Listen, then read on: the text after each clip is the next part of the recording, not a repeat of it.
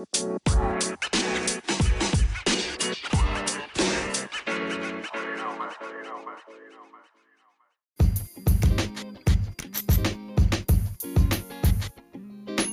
right, y'all.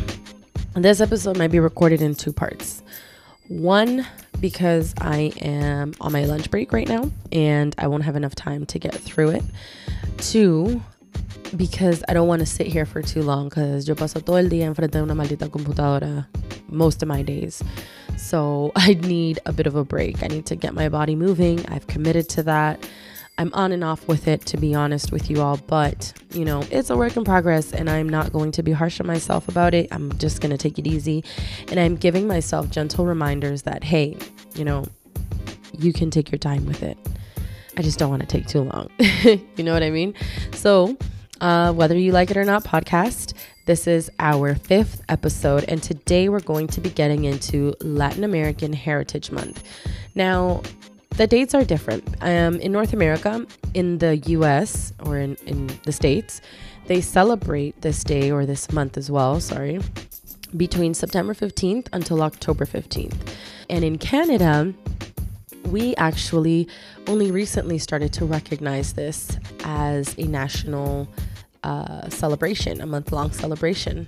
And so I'm going to give you all a bit of a rundown on the history and some background. So I don't know how many of y'all know this. I don't know, um, you know, if this might be information that you have already learned or have already been informed of and exposed to, but personally, I find that people that I have conversations with, a lot of them don't know this. And it's unfortunate because Latin American people have made such a great and significant contribution to Canada, so called Canada, in so many ways. And we have not really taken the time to learn that, and it has not been told to us. I don't ever remember being in elementary school or high school or even university and learning about the history of the migration of Latin American people to Canada. I don't really hear about the statistics. I don't I have to, you know, look for that and that is something I'm genuinely curious about. I always have been. Like once I reached university, it was something that really intrigued me trying to find a place my place in the world and starting off with the community that I grew up in. And so I have a sense, but you know, refreshing that information for myself, just just brushing up on that information for myself um, was really great. And so it makes me excited to share this with you all. So if I sound like I have a smile from ear to ear in certain parts of this episode, I literally do. All right, so the first part that I wanted to talk about it's the acts of Hispanic and Latin American Heritage Month. So this isn't just one act, these are actually two. So the first one, actually Hispanic Heritage Month, believe it or not, was an act that was proclaimed in Ontario back in 2014. I find it weird because it's only for the province of Ontario, as if there are no Latin Americans living, you know, in BC or or Alberta or what have you, but sure, or even freaking Quebec. The second part is that Latin American Heritage Month was proclaimed by the Government of Canada on June 21st, 2018. Um, and so this act states Latin American communities across Canada would be mobilized by a Latin American Heritage Month to jointly celebrate, share, and promote their unique culture and tradition with or traditions with all Canadians. This act was basically uh, the Parliament of Canada's way to recognize that people of the Latin American community in Canada, so called Canada once again, have made great and important contributions to the social, economic, and political fabric here. Um, I believe that it is meant to be, you know, a designated time of year uh, or month to meaningfully remember, celebrate, and educate the public about these contributions, and established in an effort to jointly celebrate, share, and promote culture and traditions of, you know, the Latin American people uh, with all Canadians. Now, I don't necessarily like the term Canadian for this act because there are people who live in Canada that do not identify as a Canadian citizen um, and don't even recognize Canada to be a country. This country, the land here was stolen land is stolen land. And so, for example, I know a number of folks from the Indigenous community who would, in fact, take offense to being referred to as Canadian. Um, so, just, you know, a tip or a side note when you are speaking of Indigenous peoples in Canada, do not say Indigenous Canadians or Canada's indigenous peoples like that's those are things that we just do not say because it basically infers that indigenous people are owned by Canada. There is no ownership there. Okay. So that's uh, something that I wanted to share with you all because I think most of my listeners son Latinoamericano. And as a Latin American individual, I think for me, it is important that we learn these things and that we know these things. I think the government has a long way to go in recognizing and respecting this and you know, making their language a bit more inclusive, but I guess I'll leave it there. So there were three things that I found interesting. the first thing was that October was chosen because of how important it is internationally within Latino America. So there are different celebrations that are held around the world, um, and some of those include, you know, Day of the Cultures or Dia de las Culturas, which is on October the 10th. So this is um, one of the first celebrations. There may be others I may not be familiar with. I don't want to say and act like I know it all. So if I have excluded or missed any of them, feel free to DM me. Feel free to comment on one of the posts in relation to this topic. Um, you know, however you want to communicate it to me, you can also email me. I will have those details in the show notes. If you are listening to this episode on Spotify, you will have that information there when it talks about the description of this episode.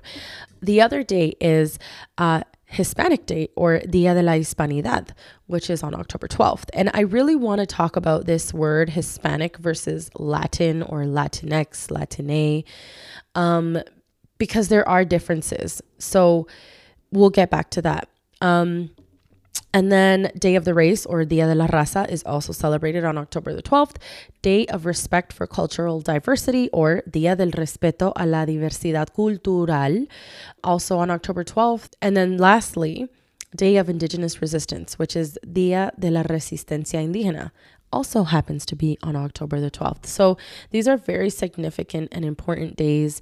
I often try to get out there and go to events, um, but until recently, everything has been virtual. And aside from that, this is a fairly new act that has been proclaimed here in in in so-called Canada.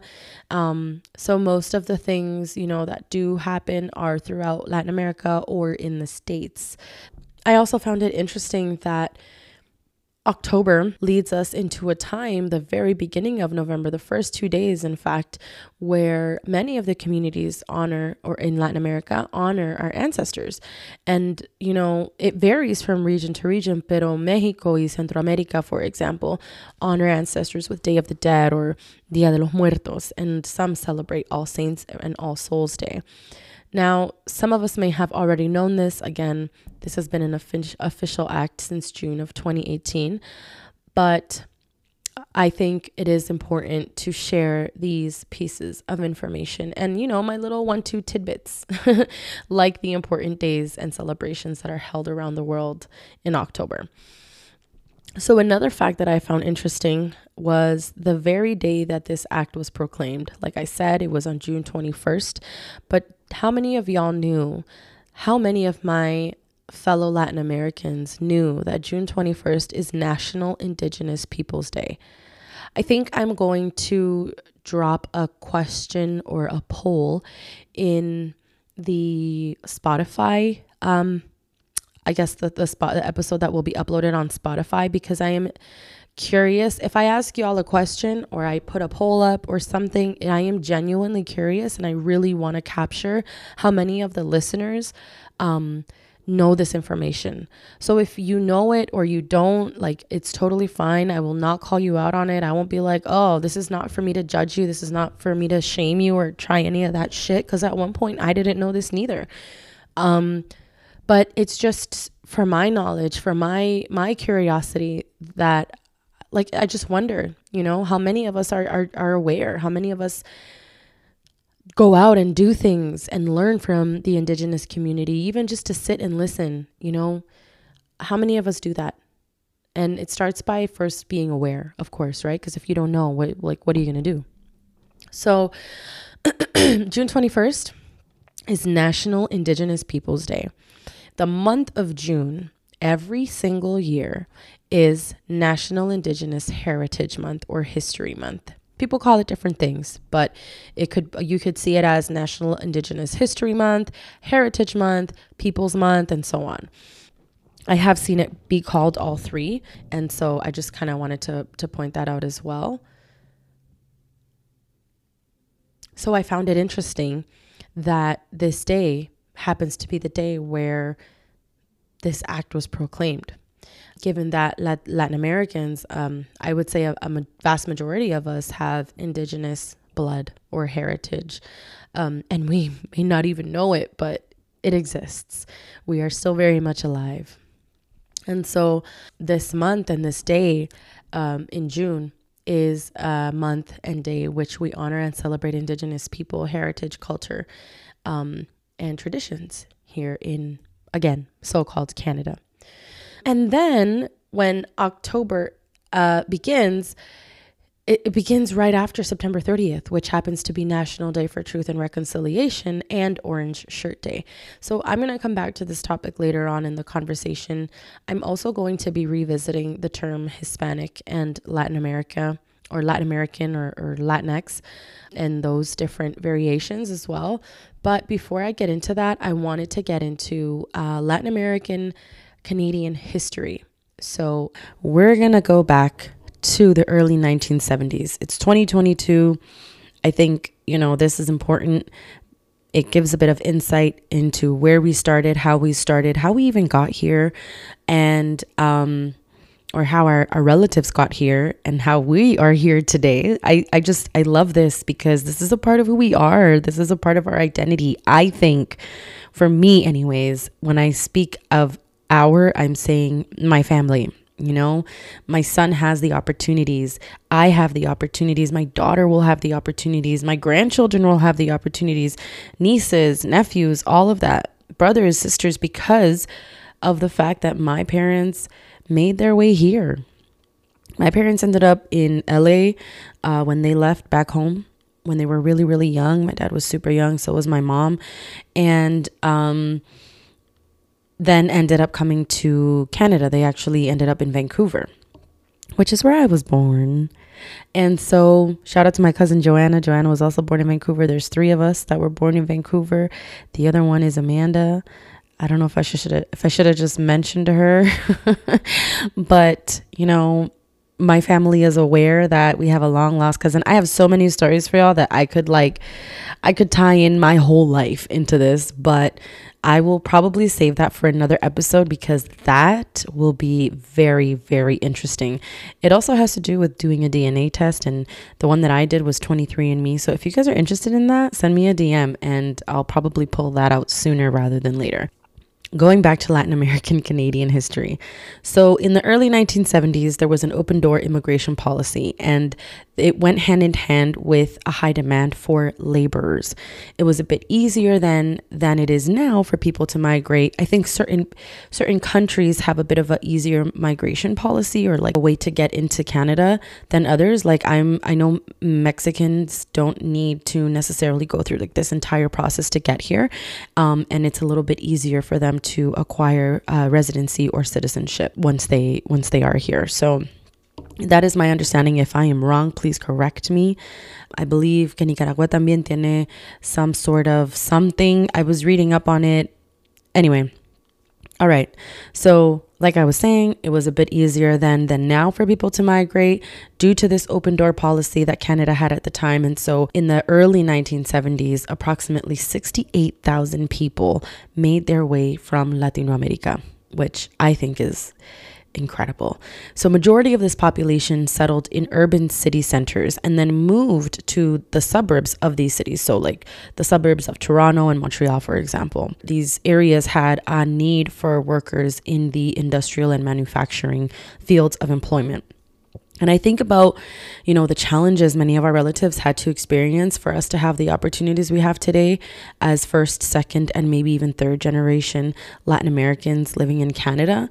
You know, we we didn't have such an intricate and established transportation system at the time. If you think about way back when, really what was there? Even the area that I grew up in, Jane and Finch, shout out to my dogs.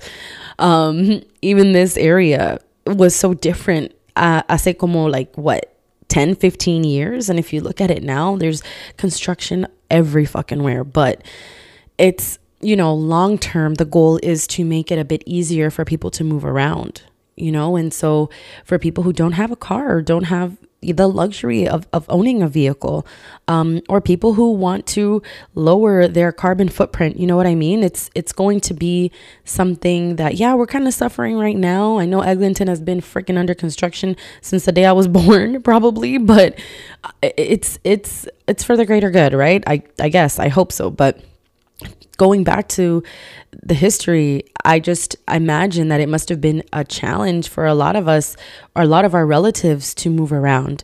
I mean, for some, it might not have been a big deal, but we're so accommodated now. You know, we, we, this is what I mean when I talk about opportunities. This is what I mean when I talk about how, how much easier it is in a way for us. Like it's a different type of easy, it's a different type of difficult when we experience challenges in today's age and world. But like my mom, for example, and my uncles, they were used to walking for an hour each morning to get to school, an hour each morning to get home. I was watching a documentary a while ago and I was showing it, it to my son and my and my partner and I was like, "Yo, like this is what some people in our communities have to do to get to school." There was children taking canoes in Nicaragua along the Caribbean coast close to a, a place called uh, sorry, uh, Bluefields, and a community there called the, they identify as the Rama Indians. Like these children were fucking taking a boat and they would have to wear rubber boots because it's the rainforest, right?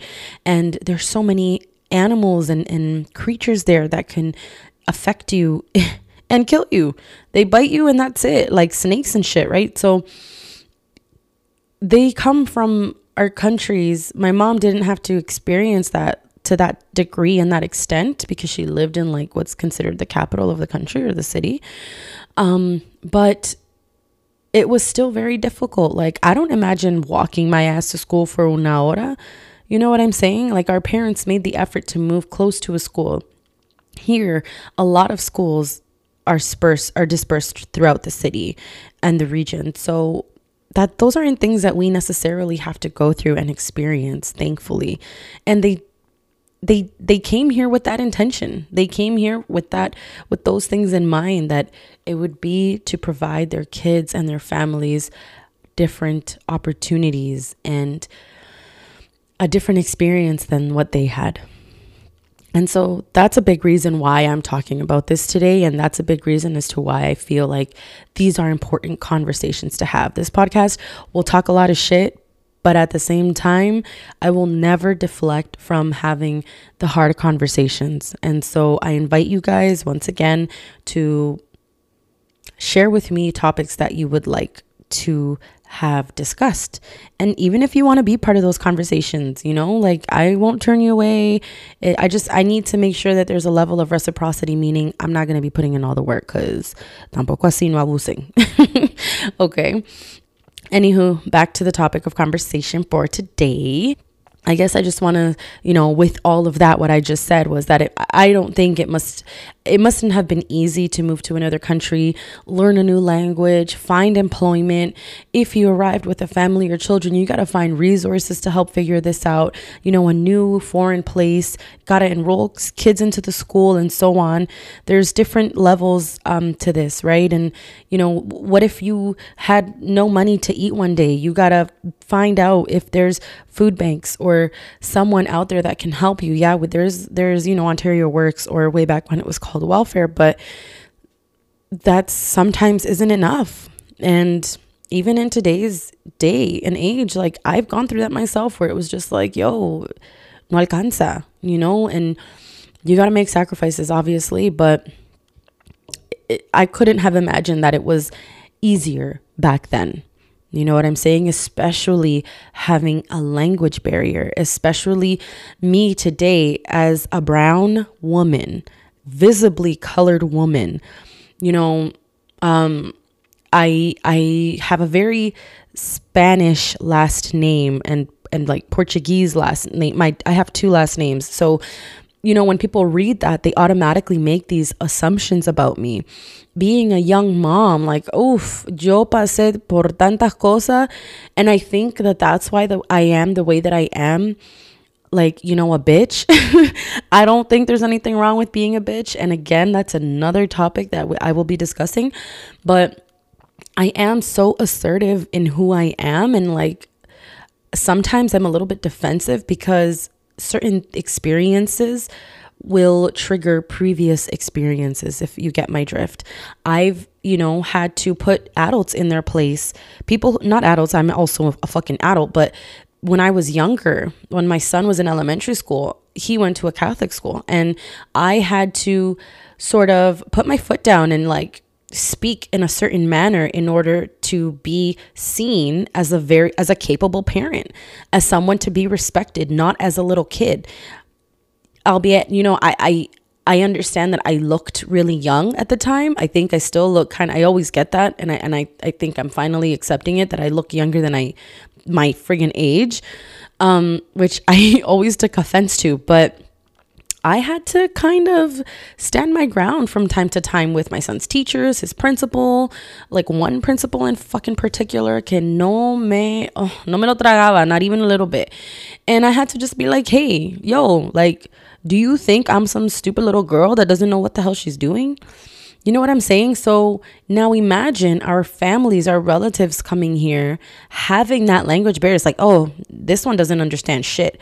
This doesn't know, this person doesn't know anything. Like, you know what I'm saying? And so there's so many already internalized stereotyping and maybe even racializing of people that it can be frustrating. It is frustrating for me to talk about this. So if I get a little emotional and I get a little like, I hope you guys understand why. Because I'm pretty sure you were the translator for your mom and dad at one point, or a grandparent, or an auntie, or an uncle, or whatever. I'm pretty sure that you had to sort of step in and be like, hey, you know, just because my aunt or my mom doesn't speak langu- the English language as fluently or without an accent as you do, doesn't mean that you have a right to disrespect them. Or just because my mom works in this particular field doesn't mean you have or because we eat this type of food you know what i'm saying? Like i, I see ciertas cosas that people are so ignorant to and you know bringing in awareness to this and having these topics of, and these conversations with you all i think it gives us and it builds a sense of community amongst each other. And so i feel that makes us stronger as a group as a community as people who have shared common experiences. And you know that's just my little my little take on it. And so when I think about honoring and celebrating during the month of October, I think we should celebrate every day. But um, when I think about the month of October in particular and how this new act came into play in 2018, I think about the, how the older generations made an impact over everything. Like they had to go through a lot of shit to leave to leave a mark here, you know, in this new place. They established small and local businesses, which brought over a piece of their homeland, their an authenticity, whether it be, you know, through a restaurant or establishing a soccer team and, and league. Like that builds a sense of community. You know what I mean? Like I know of only one restaurante nicaragüense in fucking Canada. And I have Googled it, y'all. I have Googled it time and time again. And thankfully, it's located in Toronto in like the downtown area. And I get a little piece of my family from that. I get a little piece of my culture. I didn't get to grow up in Nicaragua. I visited many times. I speak to my family every so often and you know, but it's you know your your your culture gets a little diluted especially when you're you're not close to your people um, and so I appreciate being able to see um, Latin American businesses thrive here. It makes me it makes me so incredibly happy and so proud to be part of this community. So, you know, también artisan gift shops. I think about Kensington Market and how some businesses you know, which cater to the Latin American population and those who have an appreciation for it as well, of course, have been there for so, so many years. Now, today, of course, with the rise of social media and the internet and a great population, the Latinx or Latinx people, I feel we owe it to the elders and our relatives um, who put in the work and paved the way for us. Canada is obviously filled with so many rich and diverse cultures, especially in Toronto and like the main cities. I think I would say Toronto, Vancouver, Montreal, in my opinion, are probably the most densely populated with you know multiculturalisms. Um but uh again like i'm highlighting latinidad and this isn't to take away from anyone else. Um, this isn't to take away from anybody or any other culture or heritage that is dominant here or that is densely densely populated here um, in any in any part of canada um, but I am highlighting Latinidad because this is my people. These are my peoples, and I can speak from this perspective. And also, that this is the topic of today's conversation. So that's just what it is. Um, and I feel through you know this acknowledgement and establishment of Latin American Heritage Month, we are being given an opportunity to share what makes us most proud to be from this community and what we wish for others to learn about us and who we are. I think that's beautiful. I think that might even diminish some negative stereotyping and and you know common misconceptions that people have. Like for example, cuando la gente piensa que toda la gente que habla español or all the people who speak Spanish are Mexican. I grew up with this shit, bro. I grew up with people asking me, "So what part of Mexico are you from?" And I'm just like, "Motherfucker, like do I first of all, I mean, I might look Mexican, but nah, motherfucker, I'm not. I'm I'm from Nicaragua. And then my, the follow up question was always like, oh, where's that? Nicaragua? What is that? And I'm just like, dude, like. I, I just got so used to it at one point. And so now, even when I introduce myself today, a lot of people know where that is, thankfully. But tengo la maña de decir Nicaragua is in Central America automatically during my introduction to myself because I just have that experience where la gente no, like non Latin American people, uh, pretty much don't know where that is or even what that is. And so, you know, it it kind of put like it just kind of deterred me for some time from even saying like what country and you know, as I grew older, I was like, nah, like that's that's where I'm from. That's where my parents came from. So y'all just gonna have to learn and that's just what it is. Same with my name like people don't know how to pronounce my name. I honestly sometimes don't even know if i'm pronouncing it correctly because it is not a spanish name. It's a very old celtic name. It is it's super old. My first name and my middle name my middle name is french. So you know like it, I, don't, I don't know how or where it came from. Um well i do but i just totally random totally fucking random. So same with my name, same with like where I grew up or where I'm from or you know my family where my family's from and so on. You know these these common assumptions that i sort of had to navigate growing up or that like another one was that tacos is a common dish that every hispanic person eats. So i would often get the fucking question of like oh so you do you like tacos? Is tacos like your favorite food? Do y'all make that at home? And i'm like ugh that's another shit que me enchichaba and I share this with you all because I think an awareness around this month um, can reduce the ignorance and teach people a thing or two about our richness, our differences, and even our similarities, little by little, right? The next item I want to get into gives a bit of insight on where we are today with respect to the Latin American population and where Latinx folks are mostly situated in Canada and so on. So I'll start off with a question. Did you know that there are nearly half a million first and second? Did you know that there are nearly half a million, actually more than half a million, first, second, and third generation Hispanic Canadians currently living in Ontario? And I say Hispanic because it's people who speak Spanish. I said earlier in the podcast or in this episode that I was going to break down the terms between Hispanic and Latin American um, or, or Latin, Latinx, Latin, however you identify. Um, so we will get to that, but I really just wanted to get through some history and numbers first. So, although we are some of the most recent cultural groups to arrive and settle here, the Latin American community is quickly growing like exponentially. So, if you can imagine, by 2006, there were around 527,000 Canadians with Latin American backgrounds. And I believe this number was pulled from the, the census that was taken at the time. There are, when I say over 500,000, I'm talking about people who identify as either Hispanic uh, or Spanish speaking from Latin America in Canada. The province of Ontario alone, according to my research, accounts for approximately 400,000 of that number. So that's a good amount. Like, that's wild. I want to say that's about 80 something percent um, of the Latin American population in Canada resides in the province of Ontario. That's huge. I'm not sure if these numbers include people from the Caribbean, like Dominican Republic, Cuba, Puerto Rico, and so on. I think there needs to be more specific inquiry and data collections in, in, in place, or like a strategy in place in order to have a more true and accurate depiction. But, you know, nonetheless, that's what I was able to pull.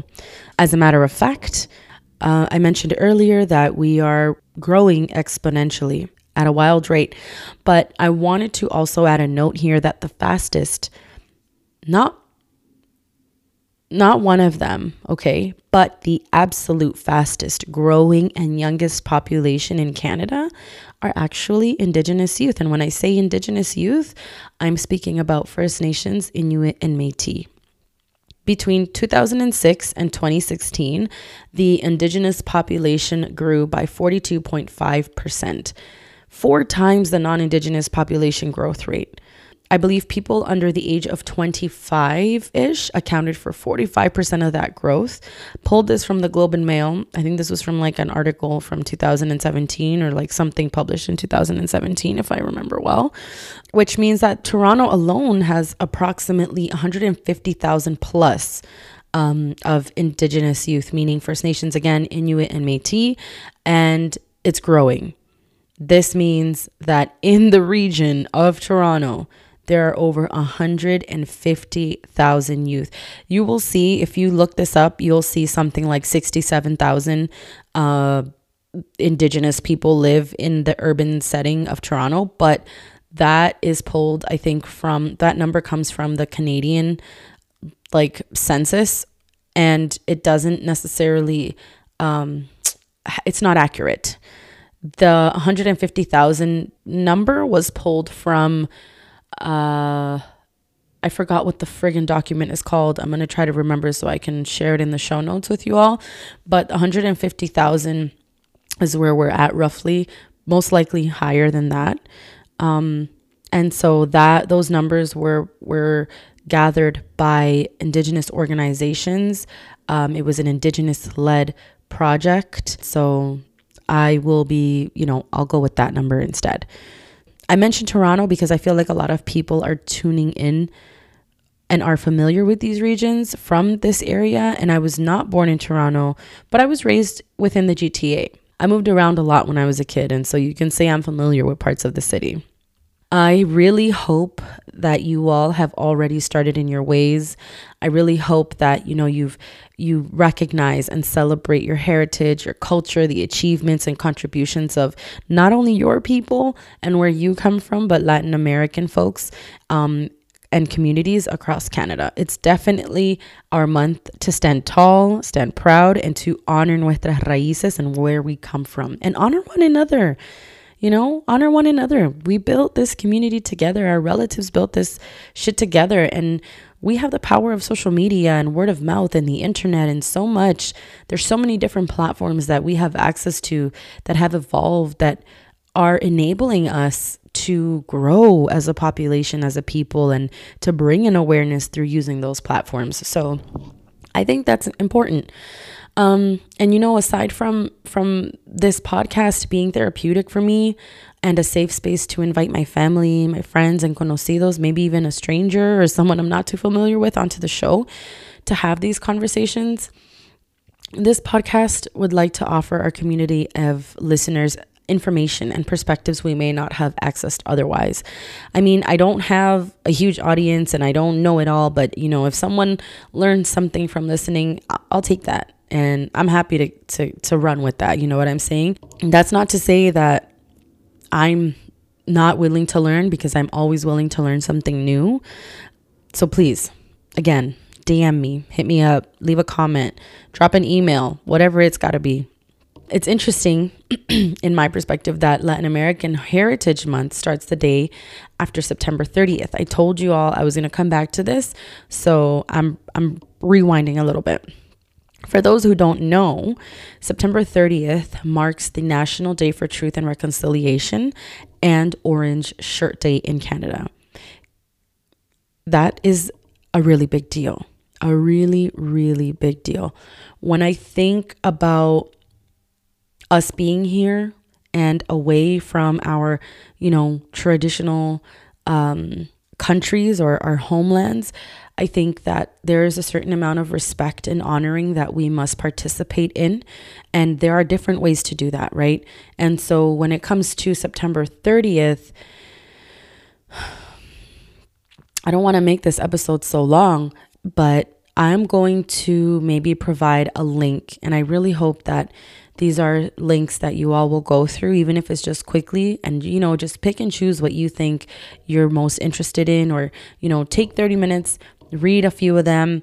If it's not necessarily something you're interested in in the moment, that's fine, that's cool, but try to come back to it. Try to be a little bit open minded um, because there's so much to learn. And man, it'll it'll change your perspective. A lot of people say, we know, we live in a country that's free, got free healthcare, got free this, free that, and blah blah blah. And it's like, yeah, we do, and it's great, but man, there's a lot we don't know. There are a few things I would like to share with you all listening today that has to do with celebrating Latinidad. And I want to offer a few perspectives to think about when we think of celebrating and honoring this month. Before I, I give you my, my perspective, I'd like to start off by addressing the terms as they will be used interchangeably within this episode. So, and or already have been. While Hispanic and Latino um, sometimes are used in the same conversation, they have different meanings. When we say Latino or Latina or Latin American, it means someone who is, like in general, um, understood as someone who is born with or has ancestors from Latin America, which is a geographical region. Latin American is not a race, okay, or an ethnicity. You can be of different races and still be Latinoamericano or Americana. Whether you live in the country or you live abroad, if you have ancestry that from that country, you are considered Latin American if that's how you identify. This includes Brazilians, although Brazilians speak Portuguese, right? Now, you may hear folks using terms like Latinx or Latine as opposed to Latina or Latino um, when they share where they are and when they identify from or how they identify, sorry. And if you don't know, it's just a term or terms that are being more inclusive. So when we say Latine, we're we're using it in plural form, um, and there's there's arguments about these terms. There are people who love it. There are people who don't like it. I personally think that if this is something that sits with you, this is something that feels right, this is something that you truly understand the meaning of, and you respect people who identify as Latinx, Latinx, the term itself is meant to be inclusive of the LGBTQ and Two Spirit communities within Latin America. And honoring them and respecting them and making the language more inclusive. There are people who say Latinx, oh, well, that's like academics and white people and shit. That's fine. That's all great. Um, my understanding was that it was part of the Chicano movement. I believe back in the 70s is when the term was coined and put together, not used, but then it became used slowly and it has now reached a bit more of a, there's more of an awareness around it. And I feel that whether it was, you know, a white person, a Chicano person, a whoever person who coined that term, Latinx or Latina, in my opinion, it doesn't make a difference. And it doesn't make a difference because Spanish and English are very fucking gendered languages. They create stereotyping simp and biases gender biases and and you know eventually when colonialism happened gendered norms within latino america. And so when i think about that like i can expand on this topic. I'm trying to be really really brief because i'm already at half an hour but when I think about that, me pongo a pensar like, yo, eso no, eso no es nada. Like our, our, we are, we're fucking colonized. I don't know my indigenous language. I don't know. There's so much that I don't know. So uh, whether I speak Spanish or English, I'm not honoring my ancestors by speaking my native tongue. Right? I, I, I'm not. I'm speaking the colonizer's language. So hey, if it's going to make people feel more inclusive, why can't we just accept that and do that? But anyway, to each their own. So this is where the difference lies. Hispanic is anyone who is a speaker of the Spanish language. Now, Brazilians, although they fall within Latin America, they are not Spanish speaking. So they would not be referred to as Hispanic. In contrast, Spain is not a Latin American country, but their people are considered Hispanic because they do speak Spanish. I don't know if y'all get me. No sé si me entienden or if you guys get the drift, but if you have any questions, feel free to hit me up. Again, like I said, Latinos can be any race or color. Same with Hispanic. You can be any race or color and be a Spanish speaker. Um, you can be black, you can be indígena or indigenous, mestiza, mestizo, white passing. You could be mixed blood, redhead with blue, green eyes. Let me repeat that again. Your race and your skin complexion, nor your features, they do not determine if you are Latin American or not. This is a topic I will be covering as well. I've touched on like three different episodes here already. um, so, this is one of those episodes because there are so many conversations to be had with respect to identities, even lateral violence, colorism, femicidio in our communities, and so on, um, which is like all results of colonialism and its impact uh, within our Latin American and Caribbean communities. So, when I say Latin American countries, by the way, I, I don't think I have to say this, but I will anyways. I am including Cuba, Dominican Republic, Puerto Rico, and so on. I'm also including Belize. Belize, again, it's in the geographical region of Latino America, although their first language is not Spanish, right? They speak English over there. Um, and Mayan and, and you know some other languages as well. But anywho, I just wanted to point that out. The reason why I think this is so important to note is because oftentimes certain populations are tended to be othered or sort of pushed to the side. And um, it's simply because of their race and their features like the color of their skin and hair textures. You know latino america isn't a monolith. We are not the Latin American people are not a monolith, meaning we are not all the same. We have differences in each country, and even within those countries, there are different populations of people who have different traditions and practices. But my belief is that we are to honor one another, and we can do that by simply respecting each other, you know? So that's what I have to say about that. What else did I want to go into? I wanted to go into. Sorry, guys, I'm just, I'm thinking and I'm just trying to I digress from my notes and you know, eso pasa and that's okay. That's okay, man. My mom would say, That's okay, Muriel. Keep going, bitch. oh shit. Anyone who is close to me knows and is probably laughing their ass off right now. Back to the race thing with people being Latin American, you can be Asian and you can be Latin American you know your parents could have moved to dominican republic for example. I've seen like three people who are fucking sick with it. They speak spanish they speak that dominican slang they dance merengue bailan bachata do all the things.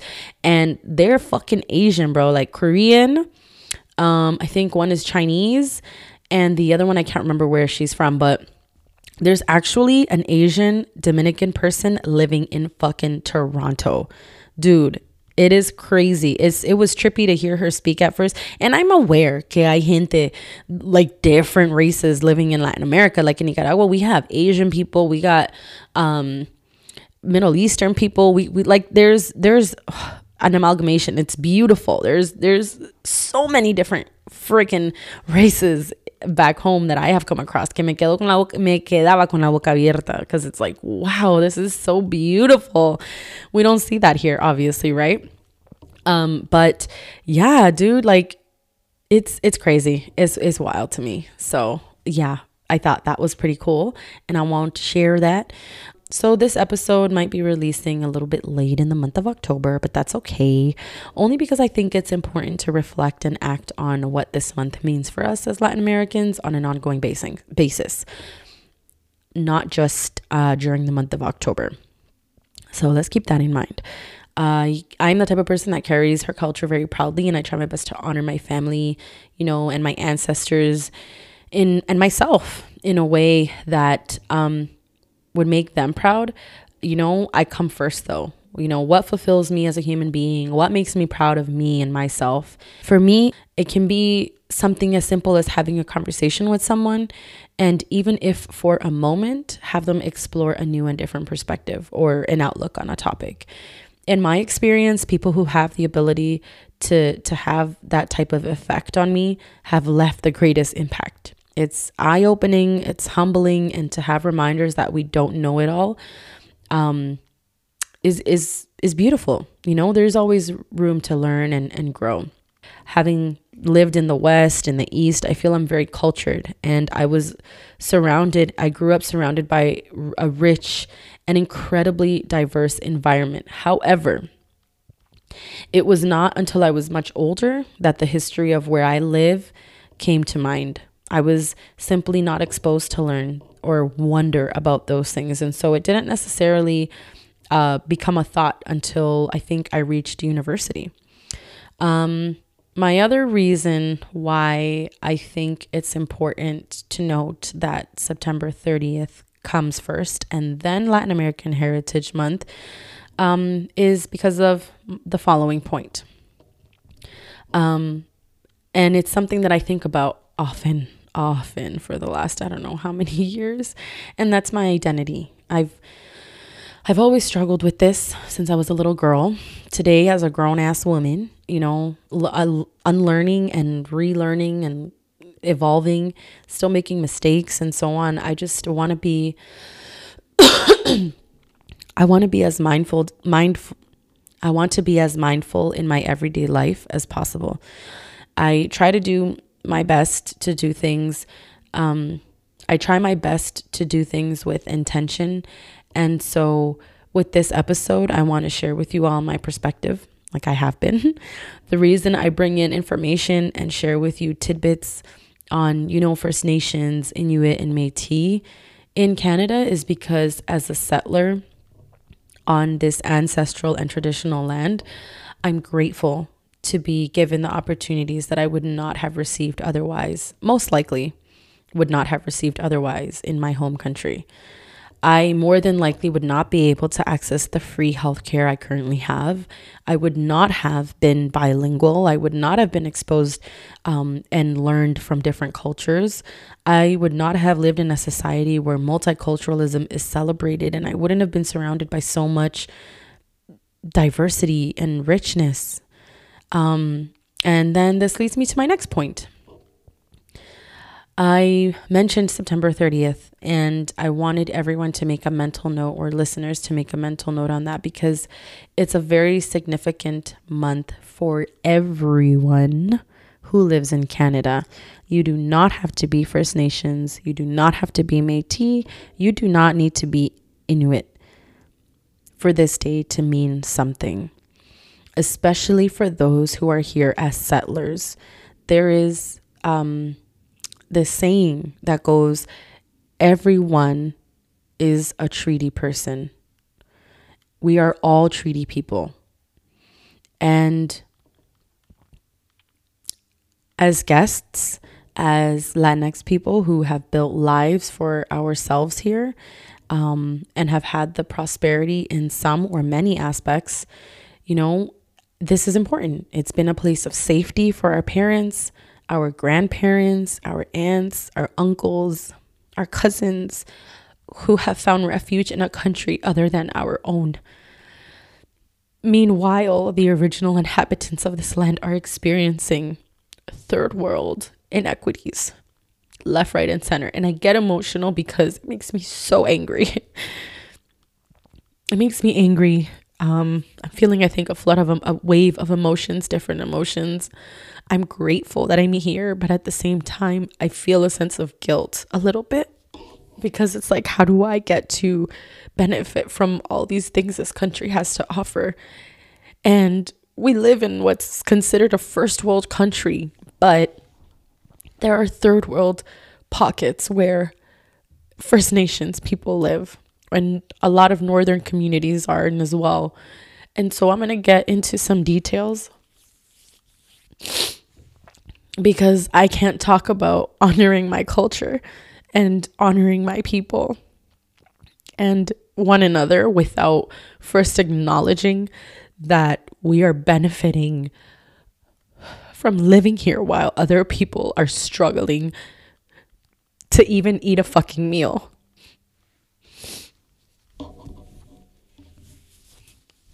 I didn't think I was gonna cry. but that's okay. this is who I am, y'all. I told y'all raw, real, and relatable. I could be a bitch, but I'm a very emotional person. Like when I feel an emotion, it can be incredibly intense, whether it's happy or feeling sad or feeling angry or all three or more at the same time.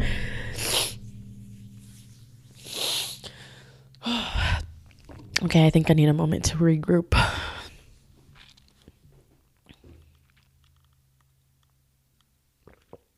Ooh.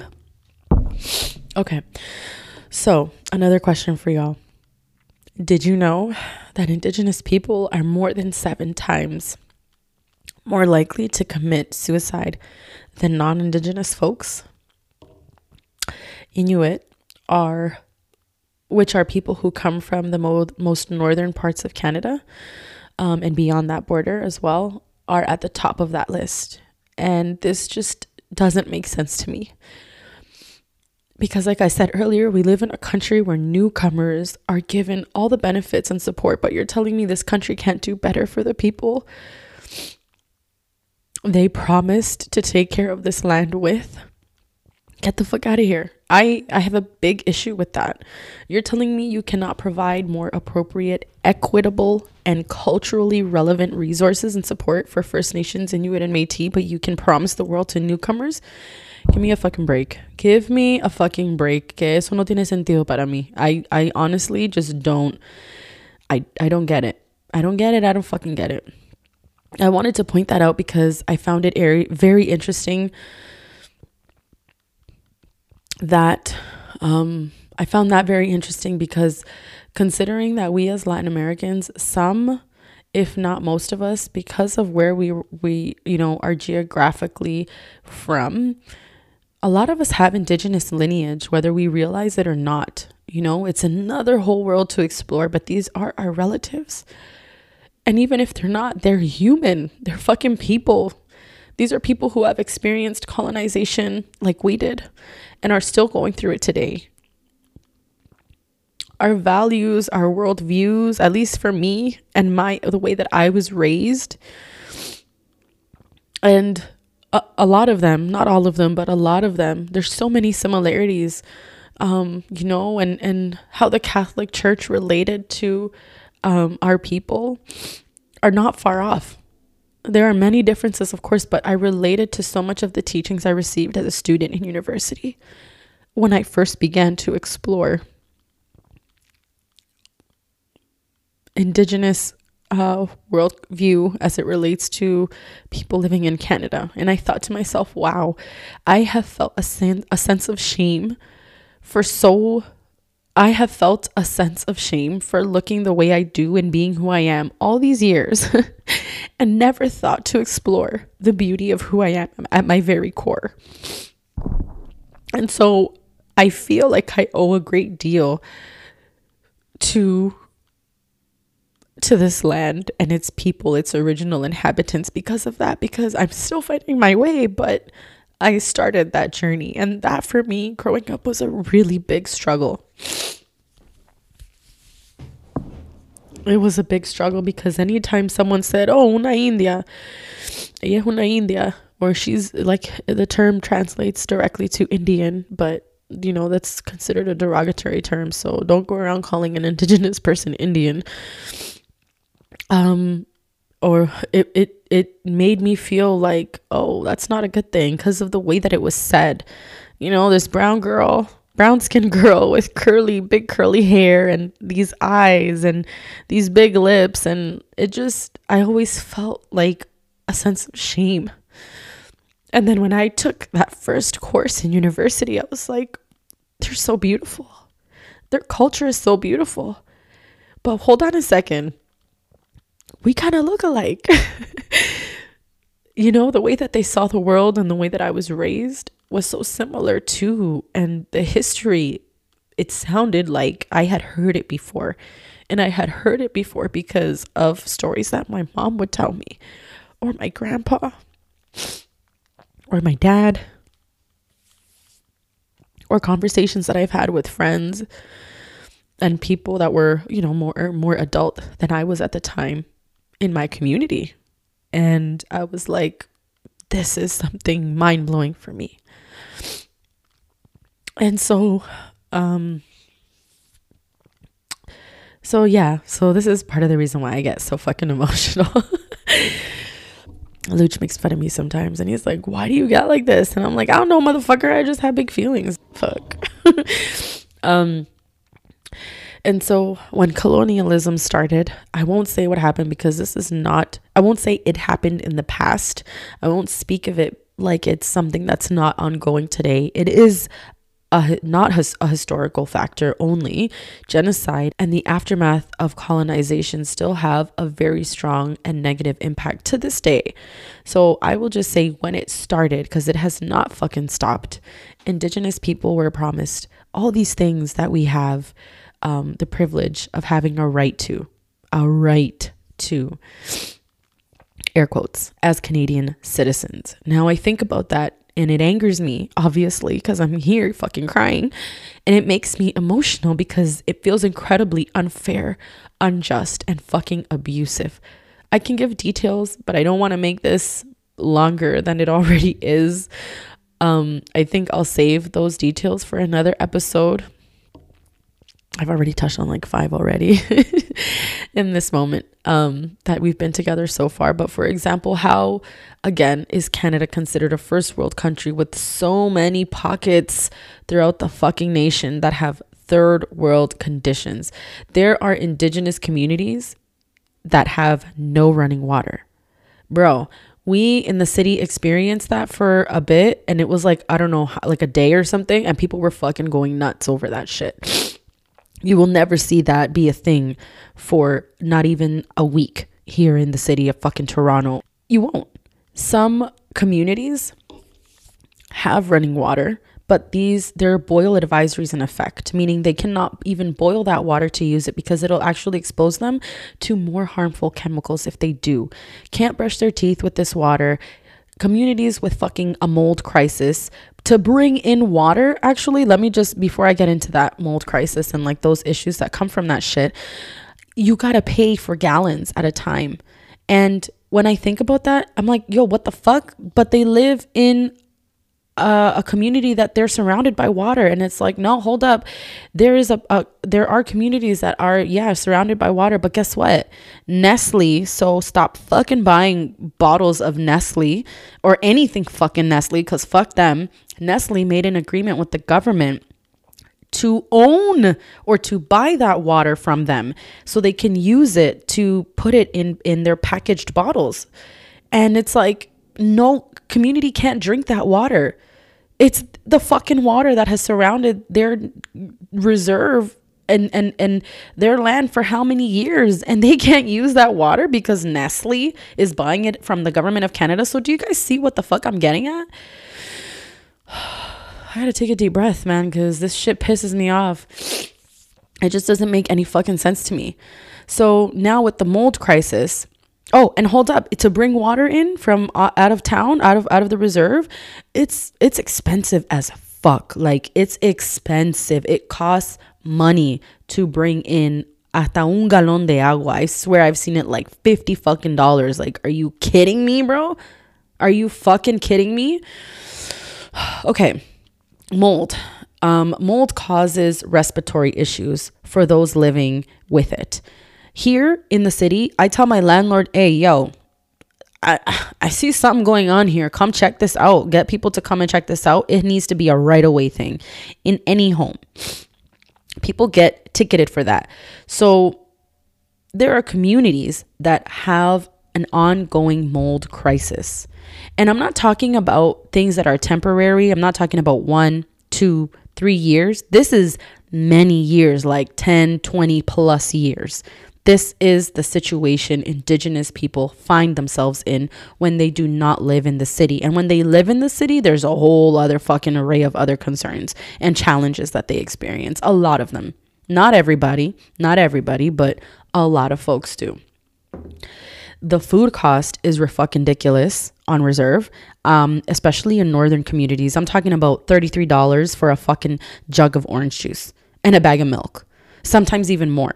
If you don't believe me, Google it because I swear to God, it's fucking real. And there are subsidized programs in northern communities where, like, the Inuit population, um, for example, is higher there. And even then, with these subsidies to help decrease the cost of food, that jug of orange juice will still cost 30 plus dollars. So that amount is already with the subsidized program applied to this shit. I saw a documentary on YouTube and parents were talking about how they don't eat sometimes for days at a time so that their kid can eat at least a fucking solid meal a day. Ugh, this makes me so mad.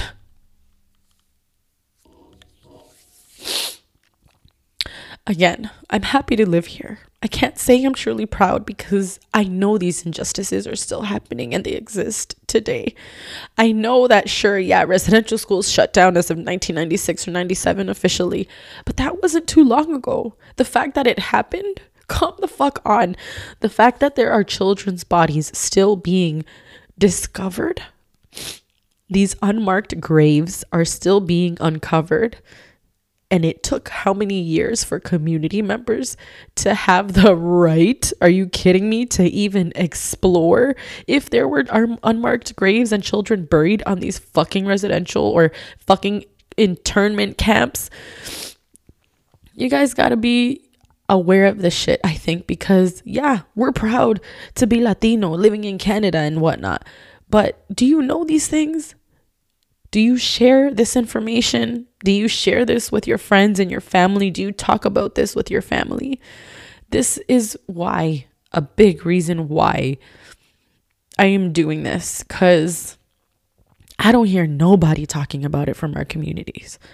I don't hear nobody talking about it. And man, they're hard conversations to have. For me, they're hard because it makes me angry and it it I I'm hurting over it. like I'm hurting over it clearly. So imagine if you feel this way, how First Nations, Inuit, and Métis people feel. Think about that. Think about that shit. Anyways, that wasn't long ago when um these concentration camps or residential schools closed down. Today, you know, sure, people want to say that it's in the past. People want to, you know, shut it down like eso no está pasando anymore. It's not happening anymore. But did you know that there are more indigenous children in the fucking foster care system than there ever were in residential schools? Do you all know about the 60 scoop? Do you all know about the sterilization of indigenous women? In order for them to see their babies at one point, these motherfucking doctors in these fucking hospitals that we praise so much for being innovative and world leading, they would make Indigenous women sign or even without their knowledge, sterilize them so that they couldn't have any more kids. And if you didn't consent to it, you were not allowed to see your child. Do you man, hay tanta información. I can talk about this for hours. I can talk about this for fucking hours. But I'm going to leave some of you all, those who are interested with just what I've shared, for you to do the work and do the research because that's part of it. That is a big part of it. You got to learn for yourself. And that's just, you're grateful to live here. That's great that's fantastic. You're grateful for the opportunities your parents had, for the business they were able to establish. Amazing. For the business that now you're able to benefit from and, and, you know, build off of for yourself and your kids and whatnot. Fantastic.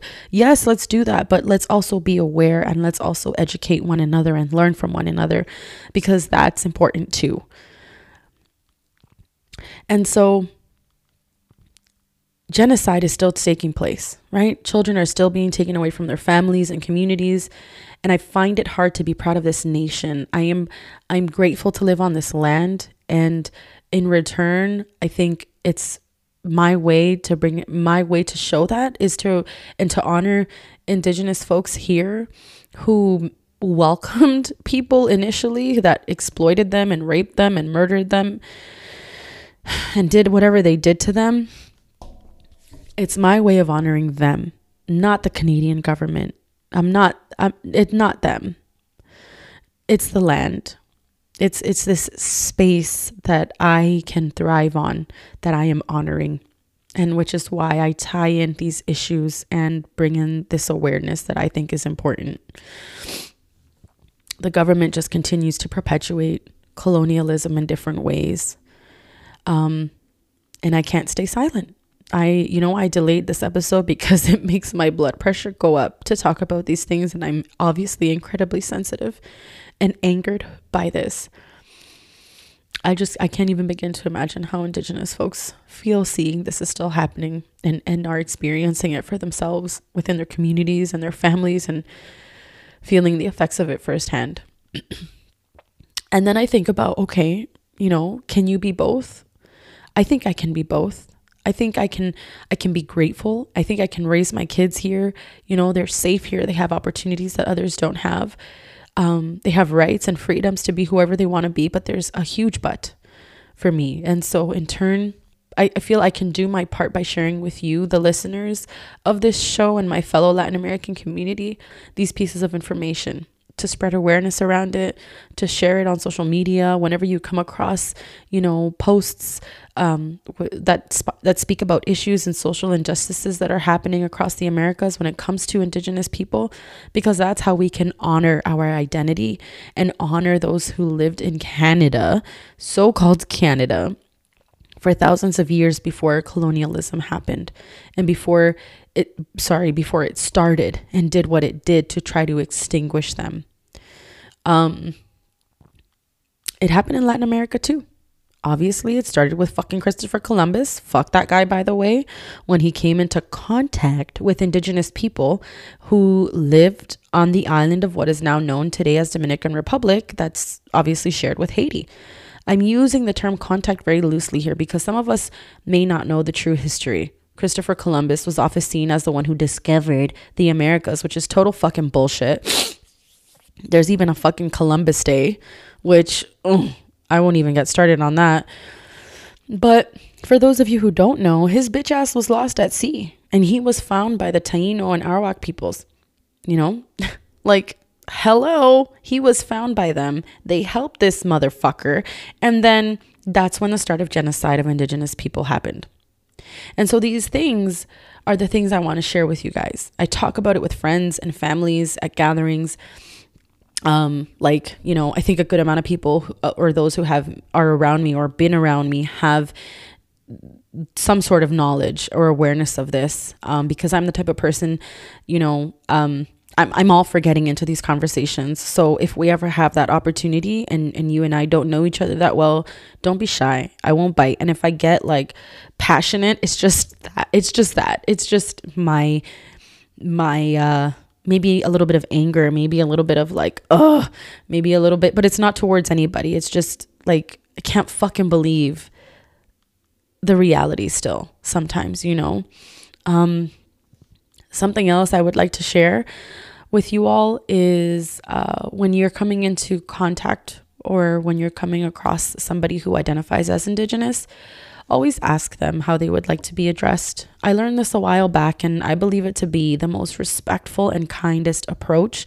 Simply ask them. Like people who have certain pronouns, right? They'd like to use, or even for us, like cuando alguien te pregunta, hey, where are you from? um, oh, I'm, you know, Chilean. Oh, I'm Dominican. Oh, I'm this. It's it's kind of like that. Like people will tell you, hey, yeah, this is who I am. Refer to me as this, basically, is what they're telling you with that. Um, and similarly, when you approach somebody and you're not sure how they identify, um, you can ask, like, hey, so how may I refer to you as she, them, they, they'll tell you he they'll they'll let you know and i don't think there's anything wrong with that. Indigenous people you know at one point were referred to as aboriginal which for me is bothersome.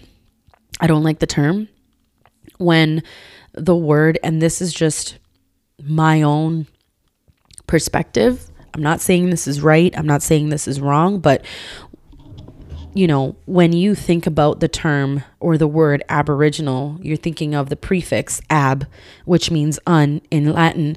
And together with original, we get the word unoriginal, when in fact, indigenous peoples are the original caretakers of this land, whose ancestors and people have lived in the Americas for thousands of years before contact happened. Now, that's not to say that everyone takes issue with being referred to as Aboriginal, but I know many who do. And some prefer the term indigenous, some prefer Native American, Native. Some will tell you to refer to them by their nation, like, you know, Oneida, Cayuga, Ojibwe, or Anishinaabe. Anishinaabe is the actual um, name for Ojibwe in the Anishinaabe Moan language, just so you all know, um, and so on. And it shows respect and it shows humility. We can't know it all. We are all learning, even me, every single fucking day. So, you know, feel free to correct me when I say something que no es.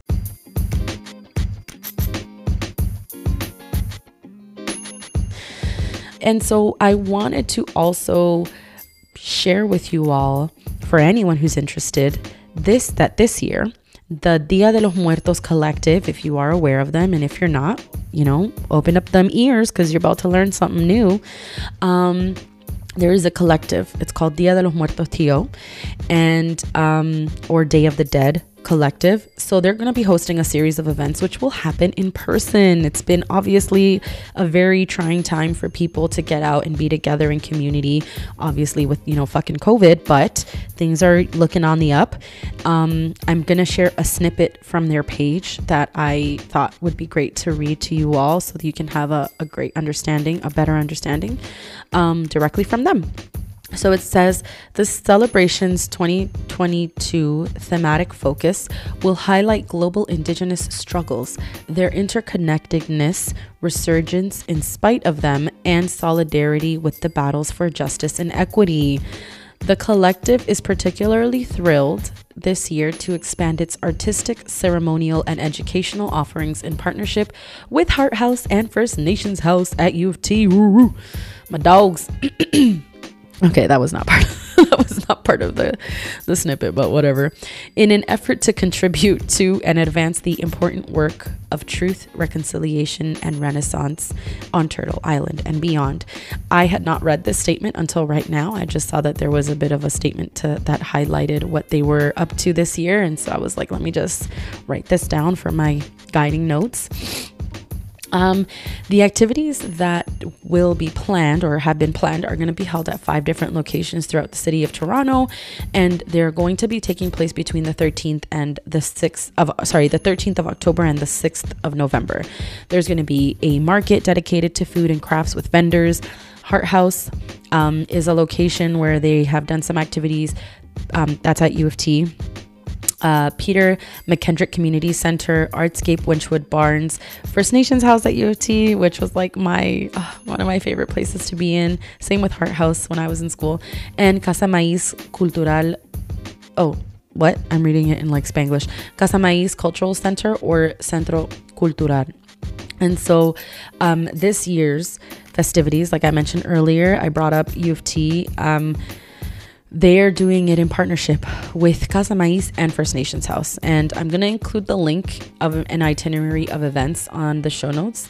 If you're listening on Spotify, you can access it there. And so before we end this episode, I would like to ask you all what does it mean for you to be a Latin American person, whether you are first, second, or any generation living in Canada? Or living in wherever you're listening from. How do you honor that, especially during this month long celebration and in your everyday life?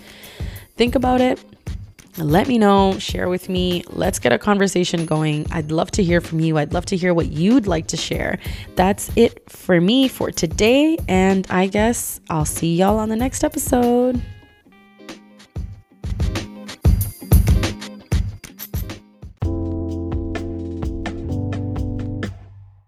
Oh, thank you.